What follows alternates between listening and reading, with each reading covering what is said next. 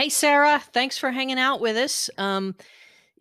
This is our very first kind of rapid fire, how you journal and why. So thanks for being a guinea pig. Of course. Glad to do it.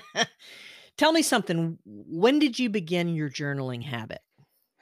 I have always written. I probably started journaling and writing terrible poetry in middle school. But I started journaling probably when I was about 15 or 16. So that's 18 years ago, something like that. I can't do math, but I'm 32 now. So probably about 15 or 16 years old. Were you looking to solve a particular problem, or were you just deciding you wanted to chronicle your life? What did that look like for you? I was just getting emotions out, processing life and getting my thoughts out on paper and my feelings out on paper. I've always found that if I journal something, I just feel better. It's just, you know, just getting the thoughts out of my head so that they're not just spinning around in there. In retrospect, knowing that I've struggled with depression and anxiety my whole life, I'm sure that at that point I didn't realize, but I was trying to help solve my mental health issues and just, you know, use that to help manage my symptoms. All right, let's kind of fast forward to today. What does your journaling practice look like now? Right now, it's not super consistent every day, but it is several times a week. And I definitely prioritize it, again, when I'm struggling with something, when I've got a conflict with someone, when I'm confused, when I don't know what I want as my next step in life, and if I'm struggling with some sort of emotions, you know, anxiety, sadness, grief, depression, anger, whatever it is, I'll turn to my journal. And I sort of treat my journals as a conversation with God. And so usually I write to God, essentially. It's an easier way for me to pray, I suppose. And so I just talk through stuff in my journal. I try to prioritize journaling in the morning because that tends to, you know, set the tone for my day. But if I'm struggling in the mid-afternoon or the evening, I will absolutely pull that thing out. How long do you think each of your sessions last? A couple of minutes or like hours upon hours upon hours? There have definitely been seasons of life where they've lasted hours. Right now, I would say probably 15 to 20 minutes is pretty typical, unless as I'm journaling, I'm researching something or studying something. Sometimes it will take longer. Or if I have a big, you know, hairy thing I'm trying to work through, then it'll take longer. What does your journal look like? Is it do you journal on a computer, or is it like a no kidding analog paper and pen kind of thing? Analog, baby. Yeah. It's just better for my brain. I have, I think, like 60 hard copy journals. And, you know, there's times where I do journal on my computer.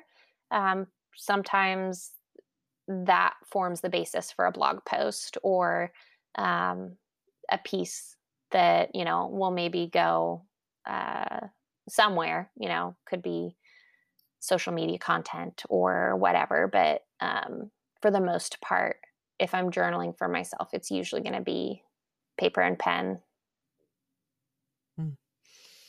How do you think journaling has changed you? I think it's made me so much more self-aware. I think that I tend to be relatively self-aware, but journaling allows me to step outside of myself and sort of just sort of empty myself of all the mess in my head so that I can step back and look at it and be like, oh, well, that's not that bad. Also having, 15, 16, 17 years of journals allows me to go back and say, okay, I feel like I'm really struggling now, but 2 years ago on this date, this is what I was struggling with. And it motivates me to grow, and also it gives me a lot more grace for myself. Also, I think it acts as a reminder of things that I've overcome in the past and ways God has been faithful to me. And so I do believe that journaling has given me a deep sense of security in my relationship with God, because one of the things I'll do often when I'm struggling emotionally or afraid or anxious is write out, like, I feel this, but these are ways God's come through in the past. Or I'm afraid of this, but this is what I know to be true. And then I'll just list it out. And yeah, it just makes it a lot easier to be grateful and be positive and be hopeful, because I have this incredible record of how life has been good after it's been bad, or even when it's been hard, there have still been good things in it.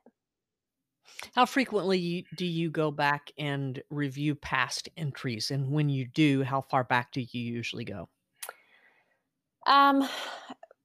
When I'm working on a particular writing project, I could do it pretty frequently. I would say every couple of months, just in a normal season. Right now, I am slowly starting to write a book. It probably won't be out for 2 to 3 years, but right now I'm going and looking back at those journals much more often, and I will go all the way back to, when I started keeping journals when I was 15 or 16 years old. Sometimes it's because I want to remember something specific I learned or experienced. And sometimes it's just because I want to look back and see how my life is different now. Mm. All right, let's do some nerding out. You want to? Sure. 3 tools that you feel like you just have to have in order to execute your daily practice or your regular practice. A good pen is so important. I can, but I'm a pen snob. So I don't do just a regular ballpoint pen. I love these Staedtler Triplus Fineliner felt pens. Aren't they rocking? Yeah, I have like a million different colors because I like colors, and I'll change colors as I journal. I also have this pen. I don't have one here.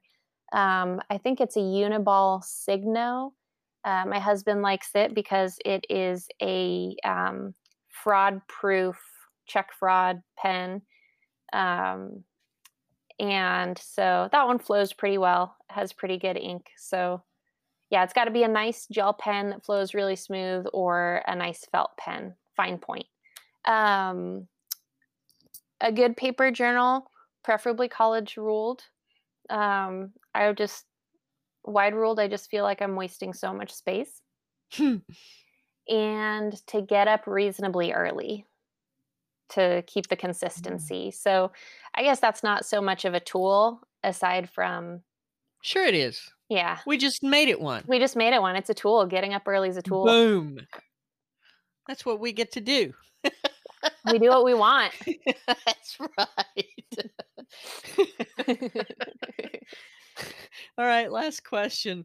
What advice or encouragement do you have for someone who is interested in journaling, but you and I probably hear the same thing pretty often is, I just can't seem to get in the habit. I bought this beautiful journal, but I forget about it, or I just burn out on it after 2 or 3 days. I'll fill up 3 pages and then I put it on the shelf and never touch it again.